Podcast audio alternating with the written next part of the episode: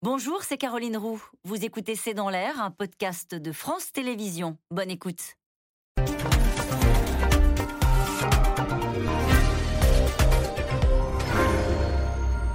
Bonsoir à toutes et à tous. Peut-on parler d'une première victoire pour euh, Vladimir Poutine? La prise de Mariupol, une ville complètement détruite et rasée. Les derniers combattants sont terrés dans une Assyrie et ils appellent à l'aide, je cite, le monde civilisé pour les sortir de là.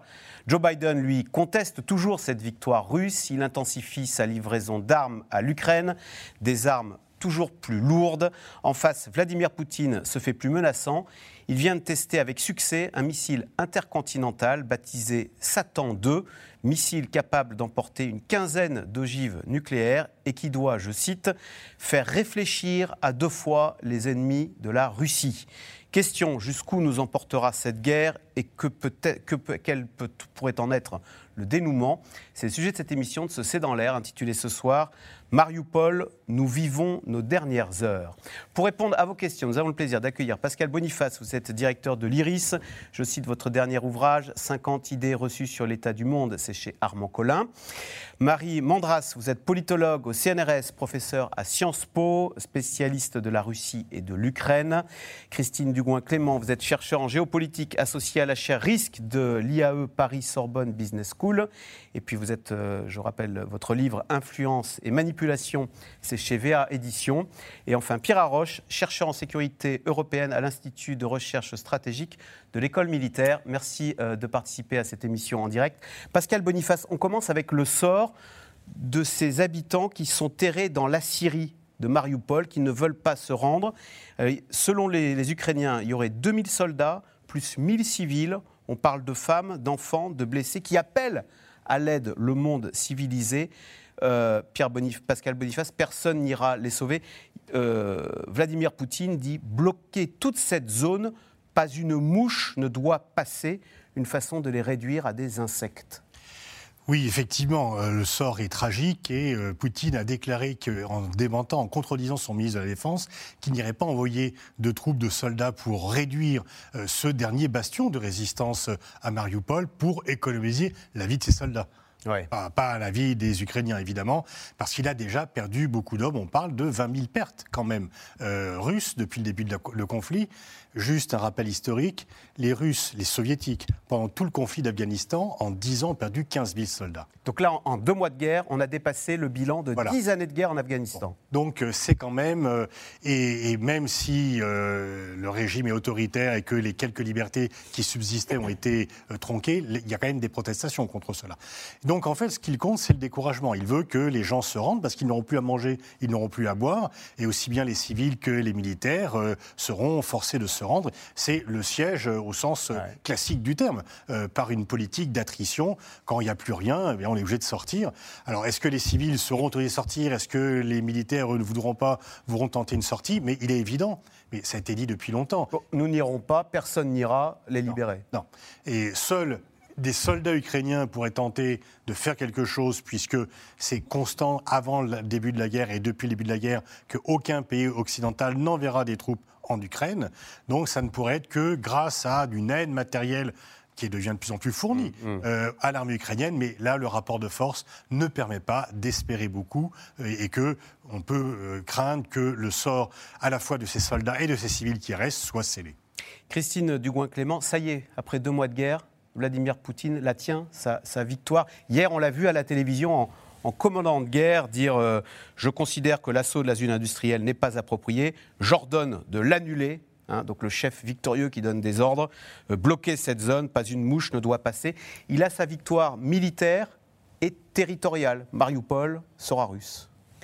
Alors, je pense qu'il faut un petit peu tempérer. Enfin, c'est ce qu'il va vendre, c'est pas c'est ce qu'il essaye de vendre. Entre ce qui est dit et la réalité euh, et la réalité de terrain, il y a plusieurs choses. On a, il avait besoin d'avoir une transformation de l'opération militaire en une victoire politique, quelle qu'elle soit. Serait-elle minime?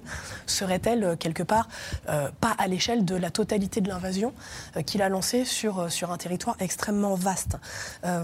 Néanmoins, le, le repli d'une partie des troupes permet aussi de, le, de les redéployer ailleurs, parce que ce que l'on voit, c'est qu'effectivement, on a le lancement d'une deuxième phase du conflit, très clairement, qui s'est concentrée sur le Donbass. Alors ce qui est assez intéressant aussi, c'est de voir que finalement, euh, dans l'argumentaire, on a changé de portage, c'est-à-dire qu'on on ne parle plus d'une dénazification, on ne parle plus d'une démilitarisation de l'Ukraine, on est revenu sur des choses qui étaient quand même beaucoup plus, euh, beaucoup plus modestes, euh, donc sur le Donbass, et encore faudra-t-il réussir à atteindre ces objectifs-là. Parce qu'il y a quand même quelque chose, c'est que plus vous allez déclarer des objectifs de guerre importants, bah plus vous avez un risque important d'échec si vous ne les atteignez pas. revoir à la baisse ces objectifs en se limitant en Donbass, c'est rendre l'objectif plus atteignable.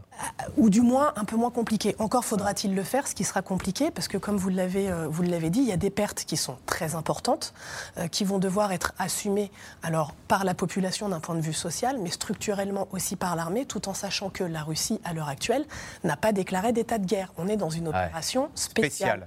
Ce qui veut dire que tant que vous n'êtes pas dans une, dans une guerre déclarée, et vous n'êtes pas en état de guerre, vous ne relancez pas une conscription générale, massive, qui vous permet eh bien, d'avoir, euh, bah, de pouvoir avoir beaucoup plus de recrutement au sein de la population, de pouvoir centrer euh, votre, votre structure économique et industrielle vers un effort de guerre.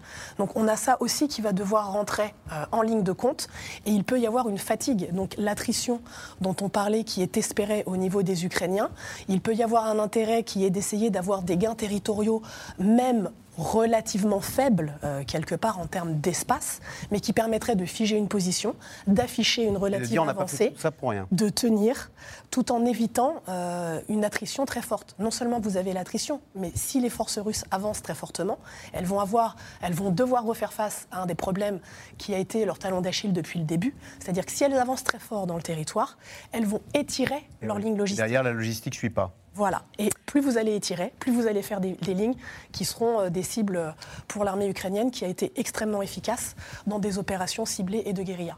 Euh, Marie Mandras, Christine Dugouin-Clément rappelait à l'instant que les Russes ne parlent pas de guerre, ils parlent d'opération spéciale. Et alors, ils ne parlent pas de prise de Mariupol, ils parlent de libération de Mariupol. Alors nous, on trouve ça un peu bizarre, mais c'est la façon dont les Russes voient les choses. le système Poutine, c'est une dictature. C'est une mm. dictature qui est basée sur un, mensonge, une désinformation. Donc je pense que nous devons être particulièrement vigilants à ne pas reprendre des déclarations euh, des dirigeants russes comme étant programmatiques. Hein. Euh, au début, euh, nous n'avions aucune idée, le 24 février, de ce qu'était l'objectif de cette invasion. et ensuite, du fait de la déroute militaire des armées russes, hein, des corps d'armées russes, des mercenaires russes, euh, parce qu'ils avaient lancé cinq fronts le 24 février. C'était trop. Ils, en étaient totalement incapables. On se rend compte que cette armée que certains présentaient comme très puissante, modernisée, n'était absolument pas prête à ce type d'invasion. Poutine l'a cru trop puissante, donc il a fait Je ne sais pas ce que Poutine pense, on ne le saura jamais. Euh, en tout cas, il n'avait même pas prévenu ses commandants militaires et ses ministres quelques jours avant le 24 février qu'il envisageait euh, une invasion de l'ensemble du territoire de l'Ukraine dont ils se sont révélés complètement incapables. Donc comprenons bien que cette offensive maintenant ciblée sur un territoire qu'ils occupent déjà euh, en bonne partie depuis huit ans, mhm. euh, c'est d'abord un terrible échec militaire et un terrible échec politique, puisqu'aux yeux du monde entier, personne ne comprend ce qu'ils cherchent à faire euh, dans euh, l'est de, l'Ukraine, qu'ils occupaient déjà de manière totalement euh, illégale et en se cachant derrière des, proxys, et qu'ils occupent également la péninsule de Crimée, qu'ils ont annexée au, printemps 2014. Donc dire que avoir totalement détruit Mariupol est une victoire, mais aux yeux de qui? Euh, même les Russes qui sont otages de la télévision, ils ne vont pas acheter ça. Euh, on, détruit complètement une ville de 450 000 habitants. Euh, il n'y a, plus rien.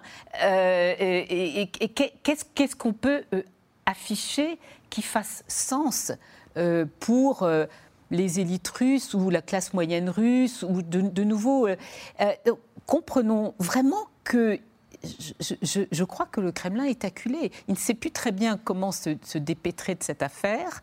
Euh, il faudra bien à un moment qu'ils affichent une forme de victoire militaire, mais ce sera pour eux-mêmes euh, euh, nous, nous n'avons pas acheté cette victoire militaire parce que nous saurons que ça n'en est pas une. Et puis, qu'est-ce qu'ils vont faire ensuite? Oui, comment Qu'est-ce qu'ils vont faire à Mariupol? Quand on convoite quelque chose, c'est qu'on en a envie. Mais pourquoi le détruire? Comment expliquer Ils n'en ont pas envie. Non, mais ils, ils font la guerre pour prendre Mariupol, et pour la prendre, ils la détruisent. Mais parce que Ramasser un champ de ruines, Depuis le ça départ, il- Poutine a dit, là c'est peut-être le seul moment où il fallait le prendre au sérieux, il a dit je veux détruire l'Ukraine. Je veux, euh, la nation ukrainienne n'existe pas euh, et euh, le pays est, est complètement nazifié. Enfin, c'est un homme qui vit quand même dans un délire.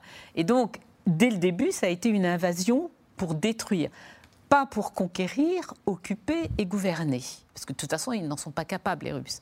Euh, et euh, du fait de la très belle résistance ukrainienne, de la meilleure organisation de l'armée ukrainienne que des armées euh, russes, au bout de à peu près une semaine, le Kremlin s'est rendu compte qu'il s'était lancé dans une offensive à la fois médiatique, politique et militaire, et, qui n'était pas, qui n'en était pas capable. Et euh, je, je- honnêtement, je pense qu'aujourd'hui, pour les commandants militaires, c'est une situation très très difficile. Et pour reprendre le, le- le problème des soldats, donc en effet, euh, Pascal Boniface avait raison de rappeler, il y a probablement même plus de 20 000 tués maintenant. Il faut donc euh, considérer qu'il y a au moins trois fois plus de blessés. Il y a des déserteurs. Euh, que euh, parmi, euh, parmi ces militaires, il y a des conscrits. La guerre n'a pas été déclarée, donc, Donc c'est totalement, rien à demander. c'est totalement Voilà. aberrant d'envoyer euh, de jeunes conscrits dans ce type d'opération qui effectivement est très dangereuse. Et il y a beaucoup plus de tués et de blessés parmi les combattants russes que parmi les combattants ukrainiens. En revanche, bien sûr, ce sont les populations Mmh. civiles en Ukraine euh, qui, subissent euh, cette folle guerre.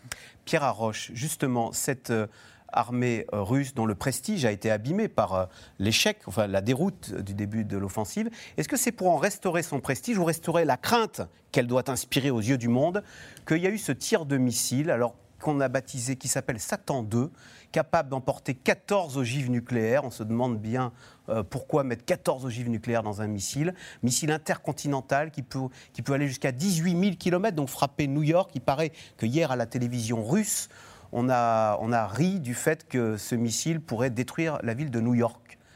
Oui. Euh, C'est un hasard ou c'est justement rappeler qui est au Kremlin? Je voudrais juste revenir sur le, le débat précédent, c'est-à-dire la question de la victoire déclarée.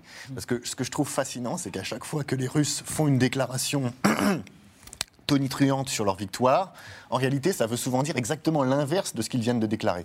Le 25 mars, lorsque les Russes ont dit on a accompli tous nos objectifs dans le reste de l'Ukraine, on a réussi à affaiblir l'armée ukrainienne, maintenant on peut se concentrer sur le Donbass, ça voulait dire quoi en réalité? Ça voulait dire on n'est pas capable de prendre Kiev, donc on va se concentrer sur un une plus petite région. Là, c'est exactement la même chose.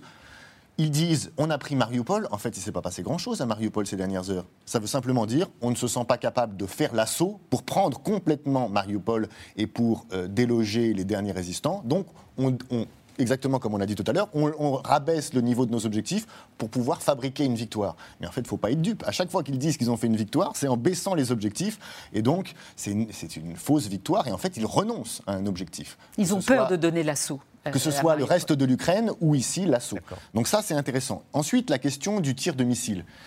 Euh, les Américains, je pense, l'ont bien dit. Cette histoire ne change rien du tout. On sait très bien que les, Amé- que les Russes sont capables, ont des capacités euh, nucléaires, sont capables de lancer des têtes nucléaires. Et quand il dit une arme véritablement unique qui fera réfléchir à deux fois ceux qui essayent de menacer notre pays avec une rhétorique déchaînée et agressive, il dit ça par hasard ou il Non. dit ça d'une façon menaçante pour un homme? Dont vous avez dit tout à l'heure, il est dans un délire Non, mais Et il est acculé. Et il est Évidemment qu'il ne dit pas ça par hasard, c'est une façon effectivement de réaffirmer sa force, aussi peut-être euh, vis-à-vis de sa propre population, en montrant à quel point il est fort. Mais ce que je veux dire, c'est que d'un point de vue stratégique, ça ne change rien à la donne. C'est pas comme si on avait oublié le fait que la Russie était une Et le fait qu'il le rappelle, ça ne change rien non plus. Pas grand-chose. En revanche, ce qui est intéressant, et, en termes de comparaison sur ce conflit, c'est qu'on voit que c'est bien beau d'afficher- d'afficher des armes de très haute technologie, de pointe, qui sont capables de toucher l'autre bout du monde, etc. Mais Mais les difficultés de l'armée russe en Ukraine, c'est des choses beaucoup plus basiques. C'est des questions logistiques, c'est des questions de transport, c'est des questions de ravitaillement. On a parlé des camions, des camions civils qui devaient être euh, récupérés parce qu'il n'y avait pas assez. Donc on voit aussi le décalage qu'il y a entre la guerre pour l'image, c'est-à-dire j'ai des armes de haute technologie, et puis le terrain où en fait on se heurte à des problèmes beaucoup plus terre à terre. Alors je vais citer euh, William Burns, un chef de la CIA, qui dit il est possible que face à ces camions en panne, comme vous dites, il est possible que le président Poutine et les dirigeants russes sombrent dans le désespoir compte tenu des revers qu'ils ont subis jusqu'ici d'un point de vue militaire. William Burns, chef de la CIA, la semaine dernière. Pascal Boniface. Oui, le fait que la Russie ait des missiles nucléaires qui peuvent détruire New York, Chicago, ça, date des années 60. Donc euh, déjà, euh, et le fait qu'on puisse avoir plusieurs ogives nucléaires sur un même missile, c'est aussi une technologie très ancienne. Donc là, pourquoi tout d'un coup il fait comme si c'était une nouveauté qui change de rapport de force? C'est justement parce qu'il faut faire diversion. Il faut faire diversion parce que la France a aussi euh, les, les armes que nous avons sur les sous-marins peuvent remporter plusieurs ogives nucléaires par missile qui peut être lancé, ce qu'on appelle les armes Mirvé. Et donc le fait de dire tout d'un coup qu'il y a comme si c'était euh, une sorte euh, de succès, de, de, qu'on avait cassé un équilibre et que la Russie a obtenu un avantage, c'est vraiment pour faire diversion par rapport aux difficultés beaucoup plus concrètes euh, qu'ils ont au quotidien. Oui, Christine Clément. En fait, pour un petit peu renforcer ce que vous disiez, euh, les mots ont un poids aussi en termes de guerre. Et quand on regarde les déclarations, notamment quant à l'armement qu'a fait la Russie depuis 2008, hein, parce qu'il y a eu des grandes réformes militaires euh, qui ont donné ce qu'elles ont donné, mais euh, on peut voir des appellations type Destar, donc l'étoile de la mort, sur des armements. Donc on a cette, cette espèce de projection de puissance par de l'art déclaratoire sur des armes qui sont effectivement ponctuellement particulièrement efficaces, mais pas forcément utilisables sur le terrain sur lequel il travaille. Quand vous avez parlé du Kinjal et de l'utilisation du Kinjal qui a été faite, donc qui est un missile, euh, il y a un missile euh, hypersonique ou non hypersonique. Celui qui a été, qui a été utilisé à, côté de Lviv. Exactement. Euh, même son utilisation, elle peut, elle peut être interrogée au final, parce qu'elle a été utilisée sur quoi? Sur un bâtiment. Hmm. Donc quelque chose de statique qui n'était pas spécifiquement défendu. Donc au final, il n'y avait aucune utilité à utiliser ce type d'armement-là. Il a voulu montrer qu'il avait un missile capable d'aller à 10 000 km/h et indétectable. Une démonstration euh, de force avec un déploiement, mais qui finalement, stratégiquement et tactiquement, n'a pas changé la phase du conflit euh, et, ne la, et ne la changera pas. non, mais ça n'inquiète personne de voir Vladimir Poutine faire joujou avec ses missiles nucléaires euh, et ses armes hypersoniques. C'est comme, comme Kim Jong-un le fait régulièrement. C'est pour montrer qu'il existe, qu'il est fort et que c'est plus pour rappeler ne venez pas jusqu'à Moscou, mm. j'ai une dissuasion. Mm d'ailleurs, c'est ce que font les Occidentaux. Les États-Unis vont donc livrer pour 800 millions de dollars d'armes supplémentaires à l'Ukraine. Joe Biden veut permettre aux combattants de résister à l'offensive russe, qui se concentre désormais, on l'a dit, sur le Donbass. La ville de Mariupol, dans le sud du pays, n'est-elle toujours pas totalement tombée aux mains de l'envahisseur? Sujet de Magali Lacrose et Christophe Roquet. Sur les ruines de Mariupol, les soldats tchétchènes, le regard face caméra, crient Victoire. La vidéo est publiée par Razman Kadyrov, le président tchétchène. Ses troupes affirment avoir pris Mariupol. Après des jours de combats violents, les troupes russes encerclent l'usine Azovstal, où les combattants ukrainiens sont retranchés, et le quartier de Primorsky, près de l'aéroport. Pendant ce temps-là, au Kremlin, Nouvelle intervention télévisée, mettant en scène le président russe et son ministre de la Défense. Lui aussi crie victoire et précise sa stratégie. Je considère que l'assaut de la zone industrielle est inutile. Je t'ordonne d'annuler l'opération. Entendu. Il n'est pas nécessaire de pénétrer dans ces catacombes et de ramper sous terre à travers ces installations industrielles. Bloquez cette zone de l'usine pour que la moindre mouche ne passe pas à travers. Évidemment, le contrôle d'un centre aussi important dans le sud de Mariupol est un succès. Félicitations à vous. Merci beaucoup. Sauf que voilà, le même jour, le maire adjoint de Mariupol, en direct à la radio française, fait mentir Vladimir Poutine. Ah non, Mariupol n'est pas tombé. Les Russes n'ont pas été capables de la prendre ces 50 derniers jours. C'est très dur, vous savez. Il y a beaucoup de soldats blessés, beaucoup de civils blessés. Les gens vivent dans des abris anti-bombes. Au-delà de la guerre de communication, la situation à Mariupol reste confuse. Mercredi, alors que la ville est encerclée par les troupes russes, le commandant de la 36e brigade de la marine ukrainienne lance un appel vibrant à la communauté internationale Aidez-nous. Ceci est notre appel au monde. Ce sera peut-être notre dernier signe de vie. Nous vivons peut-être nos derniers jours, voire nos dernières heures. L'ennemi est dix fois plus nombreux que nous. Ils ont l'avantage dans le ciel, sur la terre. Ils ont l'équipement et les tanks. La bataille de Mariupol est longue. Ceux qui parviennent à s'enfuir aujourd'hui sont restés terrés dans des abris pendant plus de 50 jours. Après 30 heures de route, alors que le trajet avant la guerre ne prenait que 3 heures, ils sont arrivés à Zaporizhia. Là-bas, c'est l'enfer. Il n'y a pas de mots pour dire ce qu'il se passe. Les Russes tuent les gens pour rien. On est parti hier.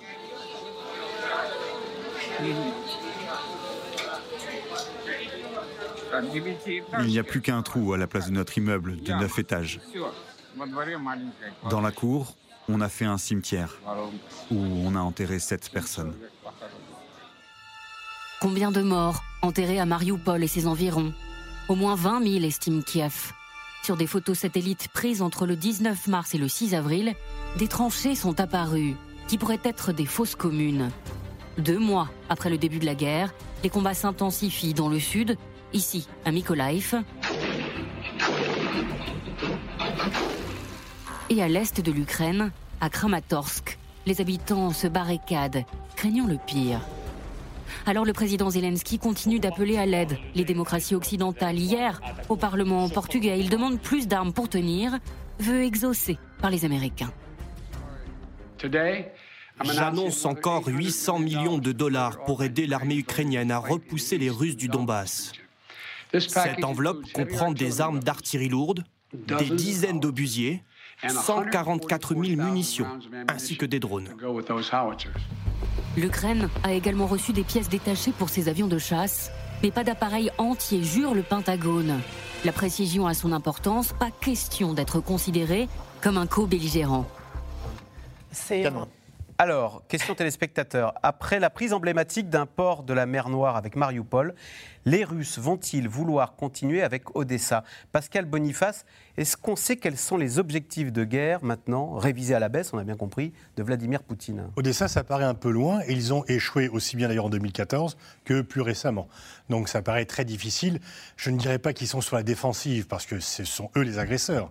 Mais en tous les cas, ils, sont, ils sont là à consolider les endroits où ils sont et non pas à élargir les endroits où ils sont. Donc ce que l'on pourrait éventuellement pas conclure, mais un peu envisager, c'est qu'une fois que Mariupol est tombé, Poutine a une continuité territoriale entre le Donbass et la Crimée, et il s'arrête là en pouvant dire qu'il a, comme vous l'avez dit, libéré Mariupol. Euh, détruite, enfin en la détruisant, mais je veux dire, le fait de détruire une ville permet de la vider de ses habitants et de rendre son occupation plus facile par la suite. Et donc ça peut être une façon de sortir pour lui hmm. par rapport à sa population la tête haute, parce que Sinon, il faudra bien qu'il justifie un jour ou l'autre la guerre. Euh, et, là, effectivement, il pourrait, sauf que les Ukrainiens vont vouloir reprendre euh, cette bande territoriale, ils ne veulent pas être dépecés territorialement, et ils ont, ils sont déjà quand même subi euh, des pertes, et on peut peut-être penser que les combats cessent, qu'il y ait un cessez-le-feu, et ensuite des négociations. Mais c'est vrai que quelque part, on peut avoir. il n'est pas irrationnel de penser que les combats peuvent marquer une pause après la chute de Mariupol. Parce qu'il paraît quand même difficile pour Poutine de relancer, pour tous les problèmes qu'on a évoqués dans la première partie de ce débat, problème logistique, problème de, effectivement, tant qu'il ne déclare pas officiellement la guerre, il a un problème de main-d'œuvre militaire, et donc il n'a pas réellement les moyens de continuer à élargir son offensive. Pour le moment, il est plutôt en recul par rapport à l'élargissement de l'offensive. C'est parce qu'il en recule qu'on retrouve des charniers et euh, des crimes de guerre. Marie Mandras, on dit qu'il faut attendre la date du 9 mai. Alors le 9 mai, donc les Russes vont célébrer euh, l'anniversaire de leur victoire sur euh, l'Allemagne nazie. Et Vladimir Poutine fera un discours. Il pourrait annoncer là un tournant, voire la fin de la guerre? Non, ça n'a pas grande importance ce qu'il va dire le 9 mai. Euh, s'il veut faire son défilé militaire, qui sera compliqué à faire parce qu'il n'y a plus grand monde pour aller parader. Euh, mais vous savez, ils peuvent aller euh, sortir des jeunes euh, élèves officiers, leur mettre des uniformes et les, et les, faire défiler. Donc, de toute façon. Comment vous voyez les choses? Boris Johnson a dit jusqu'à fin 2023, la guerre, il la voit. Et euh, on se dit, tiens, mais si ça se trouve, dans 15 jours, il pourrait dire, bon, ben voilà, mes objectifs sont atteints, on s'arrête là, on négocie la paix. Je, ne sais pas si Boris Johnson sait, euh, tant mieux pour lui. Euh, je ne sais pas. Ce que je, souhaite ajouter à ce très bon reportage, c'est que ce qui se passe en Ukraine en ce moment, depuis deux mois, ce sont des crimes de guerre, des crimes contre l'humanité, on l'a bien vu. Les vraies victimes, ce sont des populations civiles qui n'ont jamais menacé une seconde le pays d'à côté, la Russie, qui n'ont euh, jamais euh, eu de position euh, anti-russe et qui et, donc il y a ces, et, les crimes, je dirais aussi contre ces conscrits russes qu'on envoie sans leur dire pourquoi. Quand est-ce que ça va s'arrêter alors pour ces populations? Donc, pour ce qui est de, de, de Mariupol, il semble que ce soit un point de fixation parce que justement, ils ne réussissent pas à prendre la décision de donner l'assaut. Et pourquoi? Non seulement il y a en effet le fait que beaucoup de, soldats russes y perdront la vie, mais je crois que c'est plus compliqué que ça. C'est qu'il y a eu euh, véritablement un grand tournant, c'est ce que j'appelle le début d'une deuxième phase de la guerre, aujourd'hui on est plutôt dans la troisième, ça a été la révélation des exactions atroces commises dans plusieurs communes autour de Kiev, notamment Boutcha. Et euh, il y a eu un effet de sidération euh, chez nous, chez les Ukrainiens et chez les Russes qui sont capables de s'informer. Et que donc aujourd'hui, si le Kremlin et les commandants militaires voulaient dégager avec des gaz ou avec des explosions les, semble-t-il, environ 3000 personnes qui y sont euh, piégées, ce seraient des crimes de guerre absolument monstrueux. Est-ce que aujourd'hui euh, le clan dirigeant à Moscou est capable de continuer sans limite dans ses crimes de guerre? Euh, parce qu'il faudra bien un jour qu'il rende, qu'il Il n'ose pas gazer les 3000 euh, habitants terrés dans la Syrie de Mariupol, vous pensez? Oui, je pense qu'ils ont décidé de ne pas le faire pas tellement parce qu'ils ont un sens humanitaire, manifestement ils n'en ont pas, et pas seulement pour préserver des pertes dans euh, leur rang, mais parce que euh, Boucha a eu un effet désastreux sur euh, l'image de la Russie, la capacité de son armée. Quand, quand, on laisse des soldats se livrer à des exactions, est-ce que vous savez aussi que la plupart des soldats tués ne sont pas ramassés par leur propre armée? Ah euh, et, et, et, comprenons les reporters bien ça. De guerre disent, ça veut dire des corps dévorés par des chiens qu'on ne montre pas à la télé, mais c'est ça la réalité du Oui, oui, ou alors euh, on a aussi beaucoup de témoignages, surtout les premières semaines de la guerre, où les Ukrainiens eux-mêmes ramassaient les tués et les blessés. On a de nombreux témoignages de blessés euh, russes soignés dans des hôpitaux euh, ukrainiens. Et c'est comme ça que nous savons de première main l'état d'esprit, l'état physique, mental, et puis enfin l'équipement technique des, soldats russes. On sait que pour, beaucoup, ils, ne sont pas en, bonne santé. On n'est pas sûr qu'ils ne soient pas par moments drogués, alcoolisés. et, il y a un problème de commandement militaire et de coordination entre euh, les différentes armées, clairement.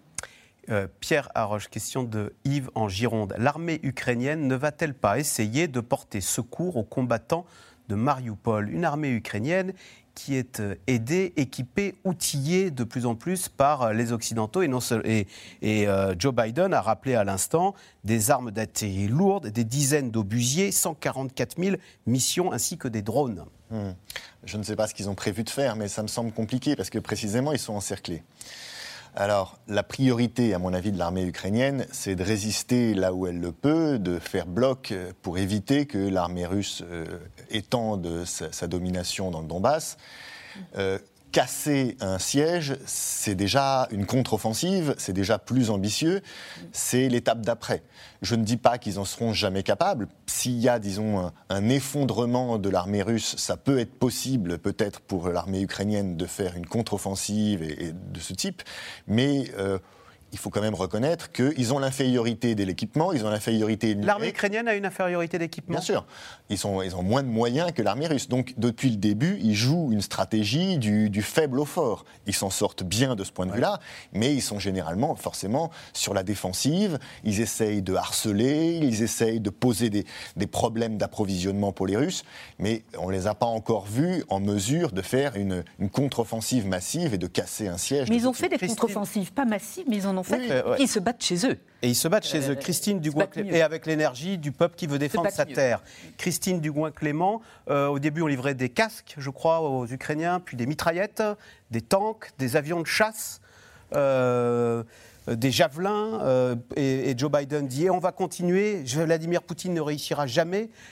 Jusqu'à quand Vladimir Poutine va-t-il tolérer ainsi de voir ses ennemis outillés par les Occidentaux? Bah, C'est une bonne question. Après, quelle pourrait être sa marge de manœuvre et quelle, quelle pourrait être en fait sa capacité de réaction euh, en se disant qu'il y a peut-être euh, là effectivement des lignes rouges qui seraient, euh, qui seraient franchies, notamment par rapport à l'OTAN. Mais peut-être pour revenir sur un point qui a été euh, abordé tout à l'heure, euh, la possibilité d'une contre-offensive, la Russie, elle essaye de fixer déjà ses acquis territoriaux et elle continue à faire énormément de frappes, notamment dans la profondeur, pour essayer d'empêcher l'armée ukrainienne elle-même d'avancer et de se déplacer. Donc il y a un renfort, si vous voulez, d'artillerie qui est assez fort. Et quand on parlait des différents objectifs, il y a une déclaration, alors même si les déclarations russes sont rarement à prendre directement et au pied de la lettre, comme chacun mmh. sait, mais de Minekayev, qui est le commandant, euh, le commandant adjoint hein, du district militaire central qui dit qu'en fin de compte, ils sont rentrés dans une deuxième phase de l'opération spéciale, que ce qu'ils veulent faire, euh, c'est euh, bah, finalement d'avoir le contrôle total sur le Donbass et sur le sud de l'Ukraine. Donc là encore, on est dans une descente un petit peu des objectifs qui sont donnés, et donc ça voudrait dire figer quelque part les avancées qu'on a eues, peut-être essayer de grignoter un petit peu, arriver à avoir un corridor terrestre vers la Crimée. Bah, jusque-là, ce qui est déjà plus ou moins le cas, faut-il encore le figer et le stabiliser euh, Et ce qui est intéressant à mon sens, c'est qu'il parle aussi euh, d'affecter les objectifs, les objets euh, vitaux à l'économie ukrainienne. Et ça, c'est pas inintéressant parce que si effectivement on bloque les accès mer d'Azov, mer Noire, en termes d'exportation, eh bien on asphyxie une partie économique du pays. Et autant pour beaucoup de choses, finalement, il ne fait en disant ce sont des objectifs atteints que des choses qui sont déjà plus ou moins faites, des occupations territoriales qu'il avance les forces sont déjà là. Autant à ce niveau-là, c'est pas inintéressant parce qu'on a cette capacité économique. Et puis il parle de la Transnistrie en expliquant qu'il y aurait une porte. la partie euh, moldave, euh, russe euh, de la Moldavie, russophone. en, le laissant un peu, un peu en suspens. Pascal Boniface, pour revenir sur. on sait que l'armée russe a du mal, on sait que les, javelins fournis par les Américains et dont se servent très bien les Ukrainiens poussent à bout euh, Vladimir Poutine. Euh, à force de livrer des armes, on a vu que l'autre jour, euh, Vladimir Poutine, il est allé avec un missile à côté de Lviv, détruire des, munitions cachées. Est-ce que si on le pousse à bout, il y a un missile qui pourrait passer de l'autre côté de la frontière en disant écoutez, arrêtez de fournir des armes à mes ennemis parce que maintenant vous devenez des, des belligérants. belligérants et je vous avais prévenu. Et donc maintenant, le missile, il est tombé du mauvais côté de la frontière. Alors, ça serait le début de la Troisième Guerre mondiale, puisque ah. là, Biden a été clair il a été clair que quoi qu'il se passe, il n'y aurait pas de soldats pour défendre l'Ukraine, mais il était également clair que le moindre centimètre carré d'un pays membre de l'OTAN qui serait attaqué déclencherait une riposte de l'OTAN. Et donc il y a bien vraiment une coupure très nette. On peut dire en fait que l'Ukraine n'est pas dans l'OTAN, mais que l'OTAN est dans l'Ukraine. Parce que si l'armée ukrainienne résiste aussi bien, c'est qu'elle a une aide de l'OTAN depuis des années, depuis 2014. Il y a 80 à 90 000 soldats et officiers ukrainiens qui ont été formés. Les matériels, là, on accélère, mais ça fait déjà des années qu'il y a des dons et des fournitures. Donc on est en train de le gagner, cette partie de poker. C'était du bluff, en fait. Alors non, parce que... On ne peut rien faire face à nos livraisons d'armes. On va fournir, nous, la France, des canons César, on vient de l'apprendre. Il y a une Beaucoup fiction. de pays fournissent des armes. Il y a la fiction, mais on continue. C'est la fiction, c'est que nous ne sommes pas co-belligérants si nous fournissons des armes. Dans les années 80, la France avait fourni des super étendards à l'Iran à l'Irak, pardon, pour l'ambassadeur contre l'Iran. L'Iran a dit vous êtes co-belligérants et donc ils avaient commis des attentats. Un, ambassadeur a été assassiné, Louis Delamarre, etc. Là, Poutine dit non tant qu'il il est d'accord avec Biden pour dire que l'OTAN n'est pas co-belligérant, alors qu'effectivement, le niveau d'aide militaire ah monte et que de facto, nous le sommes. Mais cette fiction sert tout le monde parce qu'elle permet de dire que l'OTAN et la Russie ne sont pas en guerre et que seule l'Ukraine est en guerre. Ça évite un embrasement général. Donc c'est une fiction parce qu'en réalité, nous sommes de plus en plus, et euh, là, on voit une aide qui vraiment, chaque jour, on a l'impression que les États-Unis annoncent une aide supplémentaire et financière et militaire. Mais Poutine n'a pas dit, du coup, vous êtes co-belligérant. Alors, dans le nord de l'Ukraine, quelques semaines après le retrait des troupes russes, certains habitants commencent à vouloir revenir chez eux. Un retour compliqué euh, par les nombreuses mines laissées par les soldats de Vladimir Poutine. Théo Manval et Pierre Dehorn ont pu suivre une équipe de déminage chargée de nettoyer le village de Bordanikva. C'est au nord de Kiev. On regarde.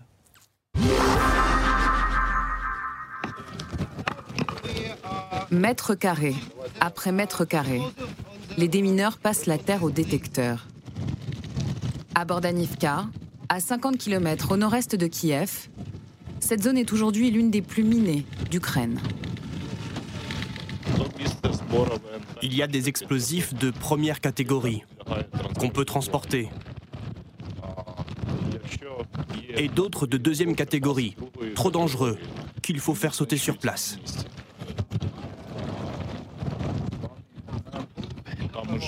Depuis ce matin, on a trouvé une dizaine d'obus de première catégorie.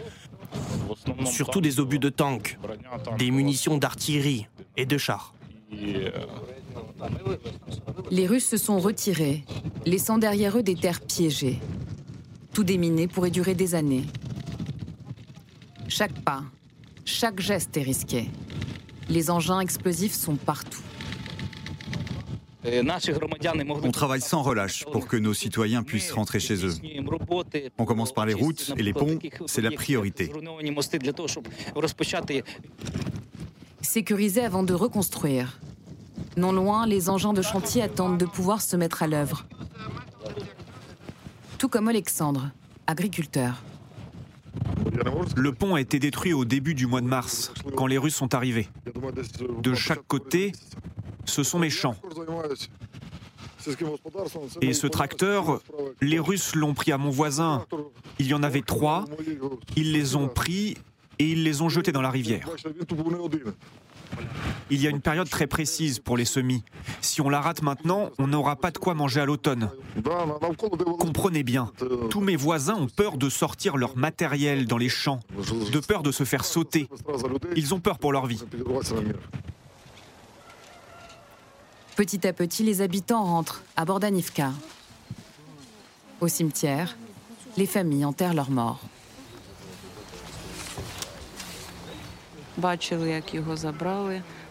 J'ai vu comment les Russes ont capturé mon neveu. Ils l'ont mis dans un véhicule militaire, un blindé, une sorte de tank. Le 8 avril, on a retrouvé son corps dans un champ d'un village d'à côté. À vrai dire, il ne restait pas beaucoup de son corps. Il n'y avait presque rien pour l'identifier.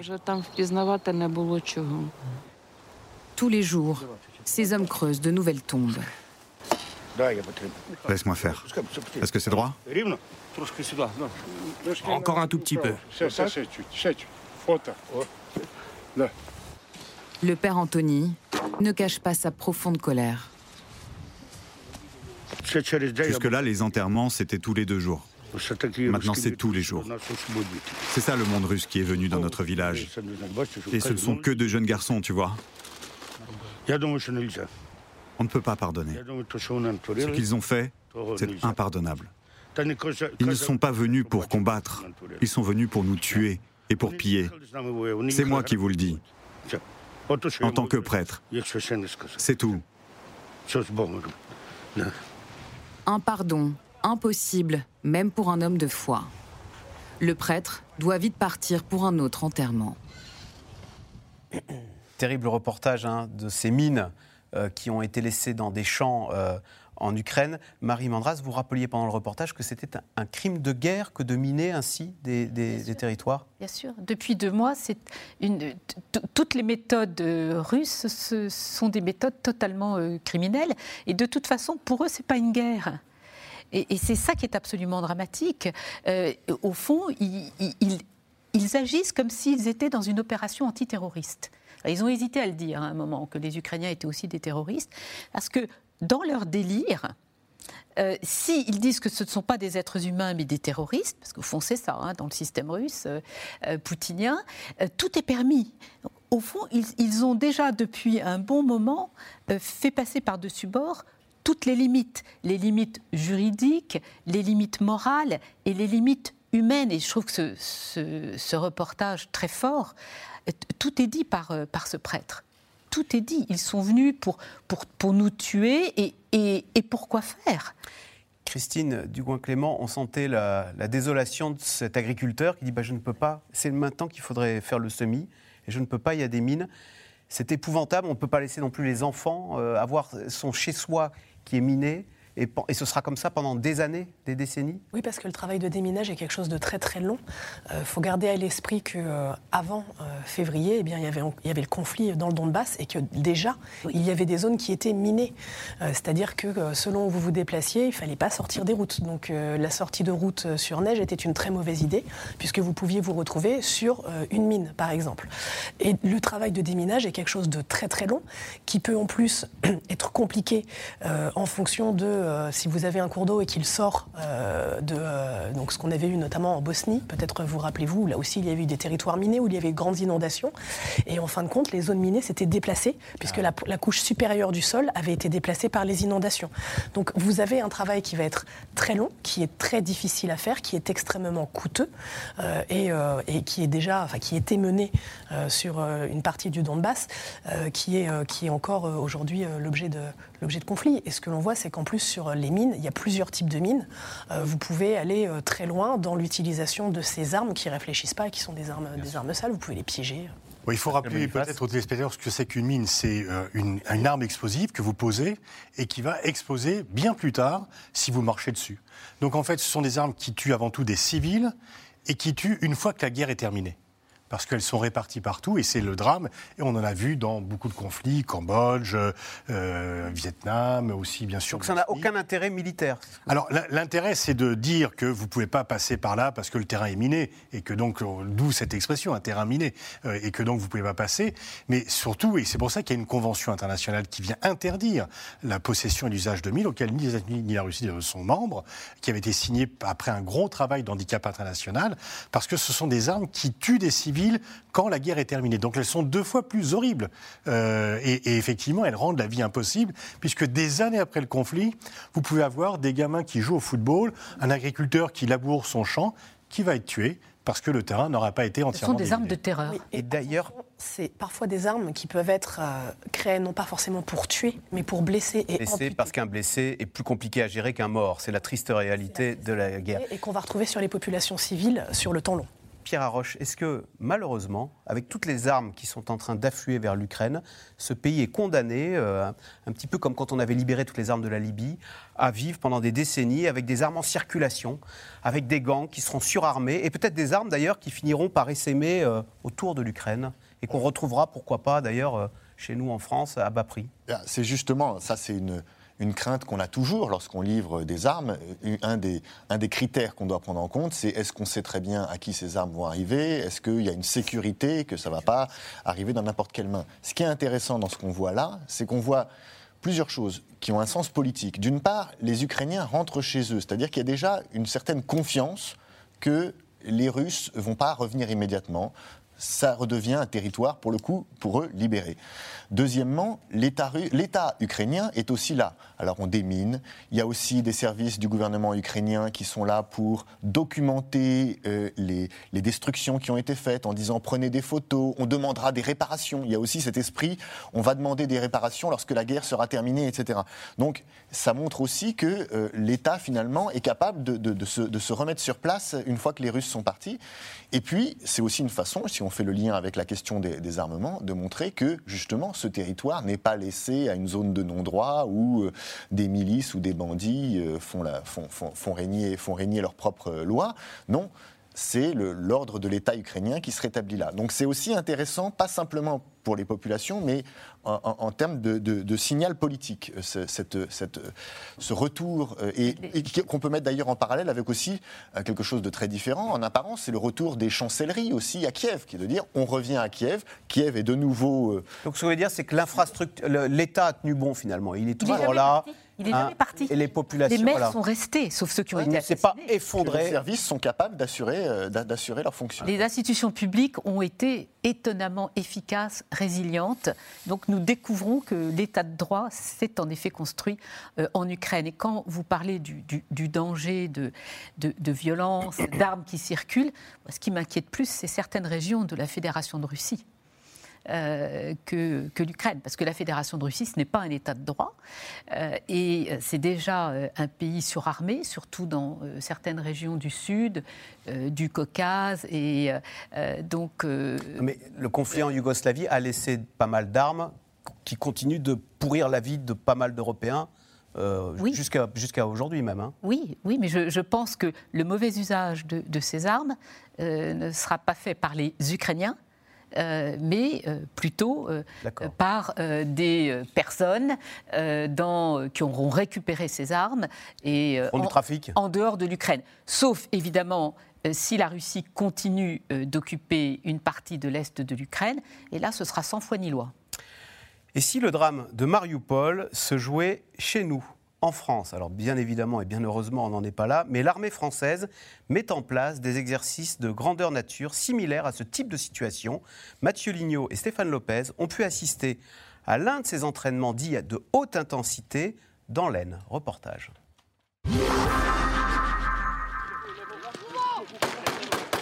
Des militaires français à l'assaut pour un combat particulièrement difficile. Le combat urbain. Pendant 96 heures, ces soldats s'entraînent en conditions réelles. Tu fais un appui, 32, tu dépasses à blanc, système laser pour simuler les tirs, d'autres jouent les ennemis. Tu montes tout de suite, tu montes tout de suite, tu te mets en appui Il faut se coordonner, fantassins et blindés. Mais en ville, les soldats doivent suivre des règles. Tout est scruté, évalué par des instructeurs. Le but, c'est pas de détruire la ville. C'est, euh, on doit faire attention, donc c'est compliqué, c'est meurtrier. Euh, les combattants vont avoir des combats très rapprochés euh, dans les bâtiments. Euh, donc, traverser les rues, ça nécessite de l'emploi de fumigènes, il y a beaucoup de moyens de coordination. Le combat urbain, ouais, c'est un, un milieu quand même très difficile. Il faut progresser, petit à petit. Se faufiler dans des trous de souris pour se protéger. La guerre urbaine est très violente et elle revient dans l'actualité, en Ukraine. C'est la vraie haute intensité. Là. Je pense que c'est un milieu qu'il va falloir qu'on travaille de plus en plus et euh, je pense qu'on va rapidement le maîtriser. Mais le combat ne se passe pas comme prévu pour le sergent-chef. Sa section de 40 hommes a subi un feu nourri. Et ils sont touchés par des grenades. On n'est pas bon, on n'a pas la puissance de feu. Et on est en train de les perdre, deux par deux, trois par trois. Et... Là actuellement il reste quoi? Une quinzaine de mecs, grand max Là, il me reste. euh, oui. Oui, oui, grand max. La règle, quand on attaque, c'est envoyer plus d'hommes pour déloger l'ennemi en défense. Il faut que le ratio euh, humain il soit compris entre 1 contre 6, voire 1 contre 10, et amener des puissances de feu, une puissance de feu supérieure. Donc avec des gros calibres comme celui qui est derrière, on va pouvoir aller chercher l'ennemi à l'intérieur. Et on va préserver nos forces. Les morts, les blessés, ils sont ici simulés. 32, un blessé grave dans mon équipe. Mais pour les formateurs, cela permet aux soldats d'appréhender cette dure réalité. contre un ennemi comme nous, clairement, la mentalité aussi, elle doit changer. Et on doit se dire, bah, OK, on va perdre du monde. On va laisser du monde sur le carreau. Et donc, ça veut dire aussi que les process d'évacuation des blessés, euh, de euh, gestion euh, des morts euh, en plus grande quantité, on le voit aujourd'hui avec l'armée ukrainienne, avec l'armée russe qui s'affrontent, ah bah, oui, c'est euh, c'est plusieurs milliers de morts qui sont laissés euh, sur le champ de bataille. La bataille est gagnée. Ont euh, détruit. Il faut maintenant occuper le terrain, se retrancher si l'ennemi contre-attaque. euh. Après plusieurs heures de combat, les soldats peuvent souffler. Je prends 20 minutes et toutes les 20 minutes on tourne, c'est bon. Ok, ça marche. Je vous laisse te reposer, boire un café. Pour le caporal Anthony et le première classe Léo, ce genre d'exercice intense permet de se préparer au pire. On ne sait pas de, ce qui est fait demain. On ne sait pas où est-ce qu'on va être projeté dans les, mois qui viennent. Donc autant, autant travailler plus difficile pour espérer gérer un petit peu le travail dans le réel. De toute manière, quand on s'engage, on connaît le risque. Sinon, on ne ferait pas le pas. Mais avec l'adrénaline, quand on est directement, par exemple, dans les exercices comme ça, l'adrénaline, elle prend le pas sur les émotions. Et on essaie de faire abstraction et oui, forcément, tout le monde connaît ce risque-là. Après, je pense que quand on s'engage, on doit être prêt à surmonter ce risque-là. Pour ces soldats, la formation au combat urbain n'est pas terminée. Il reste trois semaines dans ce camp, unique en Europe. Pascal Boniface, jusqu'à présent, l'armée, la, guerre, c'était au Sahel, c'était en Afghanistan. Oui, enfin. Se dire que là, ça peut être en Europe, et on le voit, c'est en Europe, ça change tout non, ben, enfin oui, c'est vrai qu'il n'y a pas eu de guerre en Europe depuis 99 et que cette fois-ci, c'est un pays avec lequel on est amis qui est attaqué par un pays que l'on ressent comme étant un, ennemi. Donc ça change effectivement. Mais déjà l'an dernier, le général Burkhardt, qui est le chef d'état-major armé, avait dit qu'on allait revenir vers des guerres de haute intensité et pas seulement des opérations de maintien de la paix ou de police. Mais ceci étant, l'armée française, elle s'entraîne en permanence en permanence euh, parce que euh, ce n'est pas parce qu'il y a la guerre en Ukraine que tout d'un coup on a dit on peut être confronté à cela. Effectivement, comme l'a dit euh, le, sous-officier, il faut en permanence être prêt pour ne pas avoir à être à subir une défaite, etc. Donc constamment, l'armée fait des manœuvres constamment, elle se prépare à plusieurs types de combats. Il y a des combats effectivement de basse, des guerres de basse intensité, des guerres de haute intensité. Là, l'actualité a remis au premier plan la guerre de haute intensité. Mais concrètement, ça veut dire quoi? Ça veut dire que dans le cadre de l'OTAN, des chars français pourraient être amenés à aller jusqu'à la frontière dans les pays baltes, aller défendre l'Estonie, tiens, si elle était euh, attaquée dans un délire euh, poutinien ah bah, on a déjà des troupes, justement, dans, le cadre de l'OTAN, euh, précisément en Estonie, puis en Roumanie. Euh, la, France s'est proposée pour prendre le, rôle de nation cadre, de prendre le commandement du bataillon multinational en Roumanie. Donc, évidemment, euh, des, soldats français sont là. Alors on, est, bien préparé à ça, à faire face aux chars russes? C'est ça alors, je, pense que ce qui est intéressant, c'est pas simplement est-ce qu'on est bien préparé à la haute intensité, puisque comme on l'a dit, ça a toujours fait partie de la gamme des, conflits auxquels on se prépare. On a toujours dit il y a la guerre asymétrique, on veut être préparé à ça, et puis il y a la possibilité de la haute intensité, on veut être préparé à ça. C'est d'ailleurs une des difficultés de l'armée française, c'est qu'on veut être prêt un peu à tous ces types de scénarios, donc il faut être capable d'investir dans toutes ces directions. Ce qui est plus compliqué, c'est aussi ce qu'on voit aujourd'hui de la complexité cale cette guerre de haute intensité en Ukraine et des difficultés qu'une grande armée comme l'armée russe a.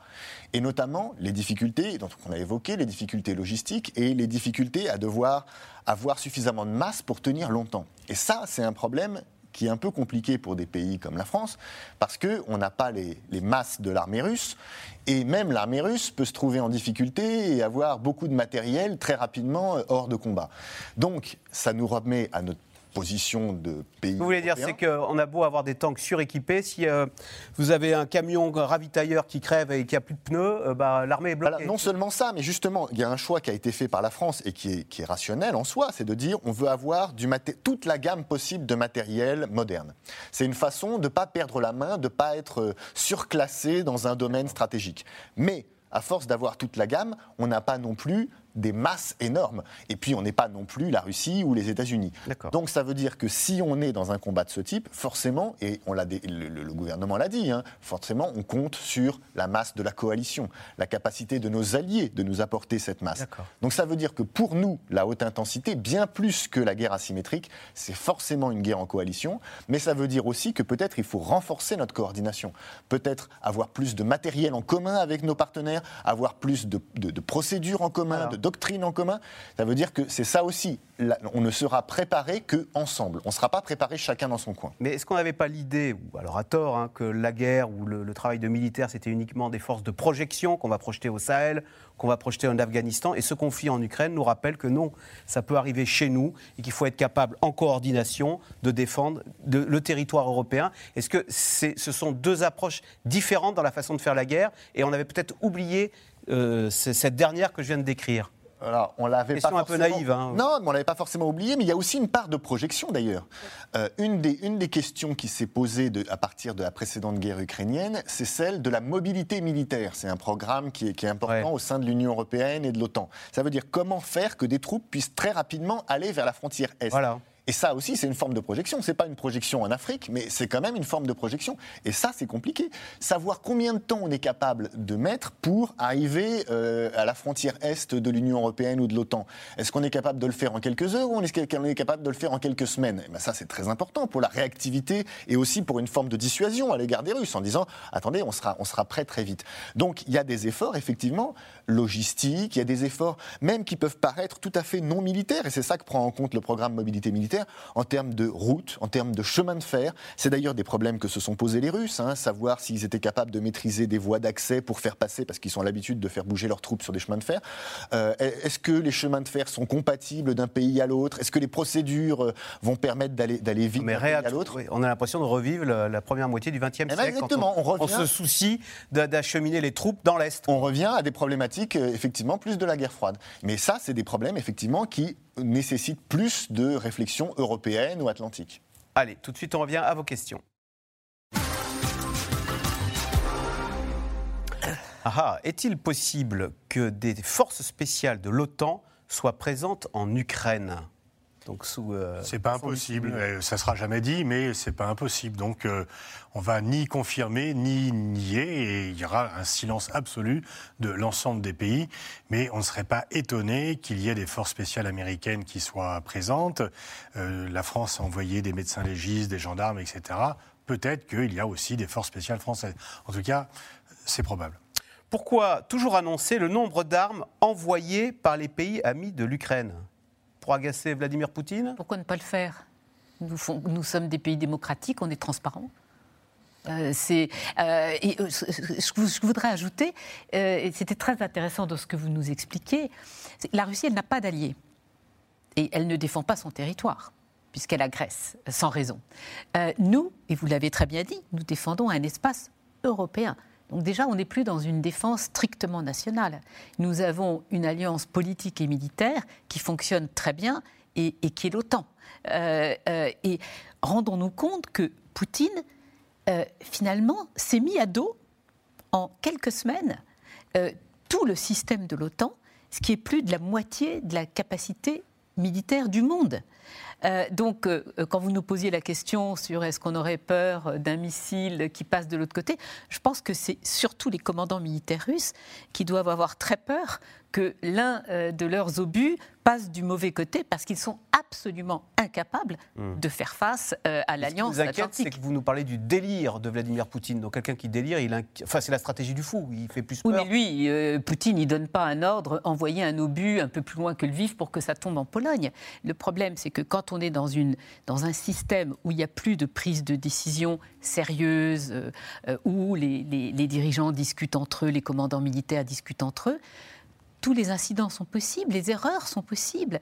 Et je pense que quand on, pourra refaire l'histoire de cette guerre, on verra le nombre euh, d'erreurs qui ont été faites à tous les niveaux, euh, parce que les, instructions n'étaient pas claires, parce qu'il manquait de, données, et, mais surtout, ils ne savaient pas qu'est-ce qu'ils devaient faire, quel était leur objectif. Moi, depuis le début de cette guerre, ce que je crains toujours, ce sont les, voilà, les, accidents. Un malentendu qui pourrait faire penser à une provocation impliquant une, une, euh, un contre, oui, mais, une représaille. Mais souvenons-nous même d'un événement qui a quand même été un très grand tournant dans la première euh, occupation du Donbass. Hein. C'était mi-juillet 2014, euh, quand un, un avion civil de la Malaysian Airlines a été descendu par un missile russe Buk qui avait été apporté par les euh, militaires russes aux euh, Russes et mmh. Ukrainiens qui bataillaient euh, pour Moscou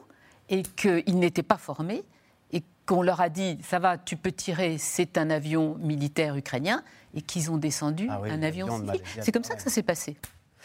Les civils et les militaires cachés dans les souterrains de l'usine Azovstal ont-ils une chance de s'en sortir hein, Puisque c'est le titre de l'émission, hein, nous appelons à l'aide. Euh, euh, il y a 1000 civils, il y a des, femmes, des enfants, nous dit le président ukrainien, des blessés. Poutine a déclaré que les prisonniers seraient bien traités. On, peut dire que là, quand même, il aura du mal à les abattre s'ils sortent, parce qu'il est sous surveillance internationale maintenant. Euh, mais est-ce qu'ils vont vouloir combattre, etc. Donc on peut espérer que s'ils sortent, eh bien, il y aura quand même une obligation de traitement, selon les conventions de Genève, de la part des soldats russes. Les canons César livrés par la France constituent-ils une aide précieuse pour l'Ukraine? Pierre Arroche. Ah oui, je pense.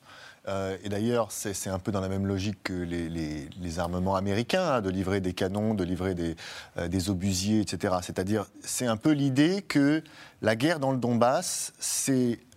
On a parlé de la guerre euh, urbaine, mais il y a aussi le reste, la campagne, qui est beaucoup plus ouverte, beaucoup plus plate, et là, donc, beaucoup plus sensible aux tirs euh, d'artillerie, aux tirs, aux, tirs de, l'aviation. Et donc là, c'est aussi une des raisons pour lesquelles les Occidentaux ont augmenté leur, niveau d'armement, parce qu'ils savent que ça, ça, ça, va devenir plus stratégique. Ces canons César, ils pourraient cibler des villages de l'autre côté, de la, en Russie, de l'autre côté de la frontière ukrainienne, et là, Vladimir Poutine pourrait dire attention, on vos armes. on peut toujours imaginer. Non, parce qu'il y a eu des villages côté russe qui ont été frappés. On peut toujours imaginer qu'on utilise une arme pour faire euh, ce qui n'était pas euh, destiné au départ. Mais pour l'instant, l'enjeu principal de, l'armée ukrainienne, c'est de se défendre face aux armées russes euh, qui sont, qui sont sur son territoire. Comment les États font-ils parvenir leurs armes lourdes en Ukraine? Alors, ils, prennent ils passent par la Pologne, ces armes lourdes Alors, il y a généralement, bah, principalement, c'est comme ça. Il y, a il y, a des hubs qui sont en Pologne, généralement, où les, où les Ukrainiens apportent un peu leurs leur demandes, leurs besoins, et puis on apporte des, des Et donc les Russes voient ça depuis les satellites. Tiens, il y a un hub en Pologne, là. Voilà, et puis après, ça arrive, euh, ça arrive en, en, Ukraine, mais effectivement, ils sont parfois capables de les suivre. Et une des raisons pour lesquelles il y a eu aussi des frappes à l'ouest de l'Ukraine, à Lviv, c'est qu'on pense aussi qu'ils visaient des, des arrivées d'armes euh, occidentales. Où en sont les négociations Russie-Ukraine? Les dirigeants et diplomates se parlent-ils encore? Est-ce que, est que de part et d'autre, il y a une envie d'ailleurs de, de, baisser les armes ou il y a, non, il y a une envie d'en découdre? Zelensky a annoncé qu'il était prêt à négocier avec Poutine à tout moment et sans mettre de conditions particulières. Et c'est une avancée parce qu'il ne le faisait pas euh, auparavant. Euh, Poutine n'a pas répondu. Il y a eu des négociations qui ont eu lieu euh, en Turquie, qui ont permis de, bon, bah, qui n'ont pas permis d'avancer. Pas permis grand chose. il n'empêche. Le, le, sur, sur le, difficile par à, à, partir des exactions de Boucha, le discours de Zelensky n'a pas été tout à fait celui-là. il a dit que tant que des exactions et des crimes de guerre hmm. continuaient contre des civils ukrainiens, il n'accepterait pas une discussion en état de. Il y a deux jours, il a, il a dit qu'il voulait être prêt à négocier. Et en fait. pas à n'importe quelle condition. Peut-être, mais en tous les cas, c'est bien avec Poutine qu'il faudra négocier la fin des combats. Il y a, un, habitant, un habitant du Donbass dans le monde qui semblait en vouloir à Zelensky en disant Regardez, il rentre chez lui, tout est détruit, il n'y a plus rien. Et il dit Je regrette mon vote pour Zelensky. Il avait promis la paix et un accord avec la Russie. Toute cette destruction à travers l'Ukraine pour un morceau de territoire. Est-ce qu'à un moment aussi, euh, il faut savoir euh, baisser le drapeau, mettre le drapeau blanc et dire on négocie? C'est le contraire. C'est Poutine qui n'a pas voulu négocier sur le Donbass depuis huit ans. Mais évidemment, on peut comprendre qu'il y ait quelques habitants dans cette région martyre depuis euh, huit ans euh, qui euh, considèrent qu'il fallait lâcher. Mais nous qui connaissons bien tous les tenants et les aboutissants de la première agression contre l'Ukraine. La capitulation n'est pas une option, elle l'a été dans ah, l'histoire. pour, les, pour, les, pour, les, Ukrainiens, la, la capitulation n'est pas une option parce que tout simplement, ils reviendraient à la situation de, du printemps 2014 qui a conduit aussi à la guerre.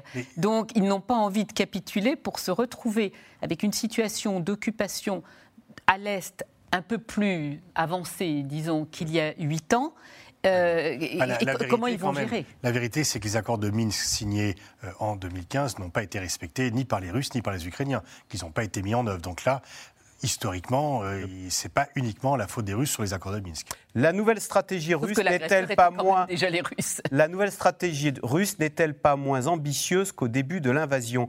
Christine Dugouin-Clément, est-ce que quand même, euh, sans le dire, il avale pas son chapeau, euh, Vladimir Poutine? C'est ce que l'on a vu, hein, les objectifs de guerre. Alors tout autant qu'ils aient pu être annoncés, encore une fois, ont été très largement revus à la baisse. Hein.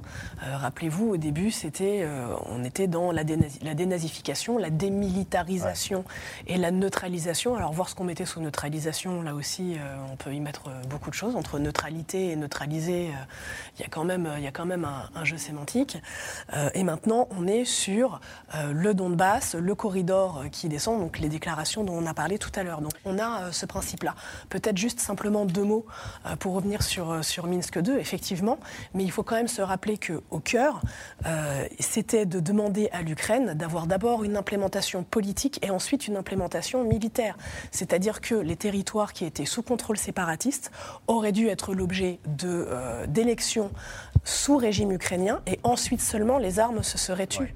Or, c'était quasiment infaisable. Comment vouliez-vous le mettre en place? Alors, alors, alors, on ne va pas refaire Minsk 2 parce que de toute façon, il reste 50 secondes. Hein, et que malheureusement, on n'en est plus là puisque de part et d'autre, on se bat et on se bat jusqu'à mort, je rappelle. Hein, ces 3000 euh, habitants qui sont terrés dans les caves de Mariupol et qui refusent de se rendre et qui appellent à l'aide l'Occident. Euh, bah, malheureusement, et on l'a dit hein, durant cette émission, euh, ce sera difficile d'aller euh, les sauver. Merci beaucoup d'avoir participé à cette émission. Demain, euh, on se retrouve pour un nouveau C'est dans l'air. Vous restez sur France 5, bien sûr, puisque à suivre, c'est euh, C'est à vous avec Anne-Elisabeth Lemoine. Bonsoir Anne-Elisabeth. Alors, qu'y a-t-il au programme ce soir de C'est à vous? Bonsoir Axel Baum. Petit événement ce soir dans C'est à vous. Vous entendrez dans un instant le dernier édito présidentiel de Patrick Cohen pour clôturer comme il se doit cette campagne. Alors que ce soir à partir de minuit, c'est silence radio jusqu'à dimanche 20h pour les candidats, leur soutien, leurs militants et les sondages. Apolline de Malherbe d'RMC et David Pujadas d'LCI reviendront avec nous sur les moments forts de cette campagne. Dernier moment politique donc ce soir dans C'est à vous avec Anne-Elisabeth Lemoine. On en profite avant Motus ce soir à 20h. Merci beaucoup. Euh, bah, c'est tout de suite. C'est à vous.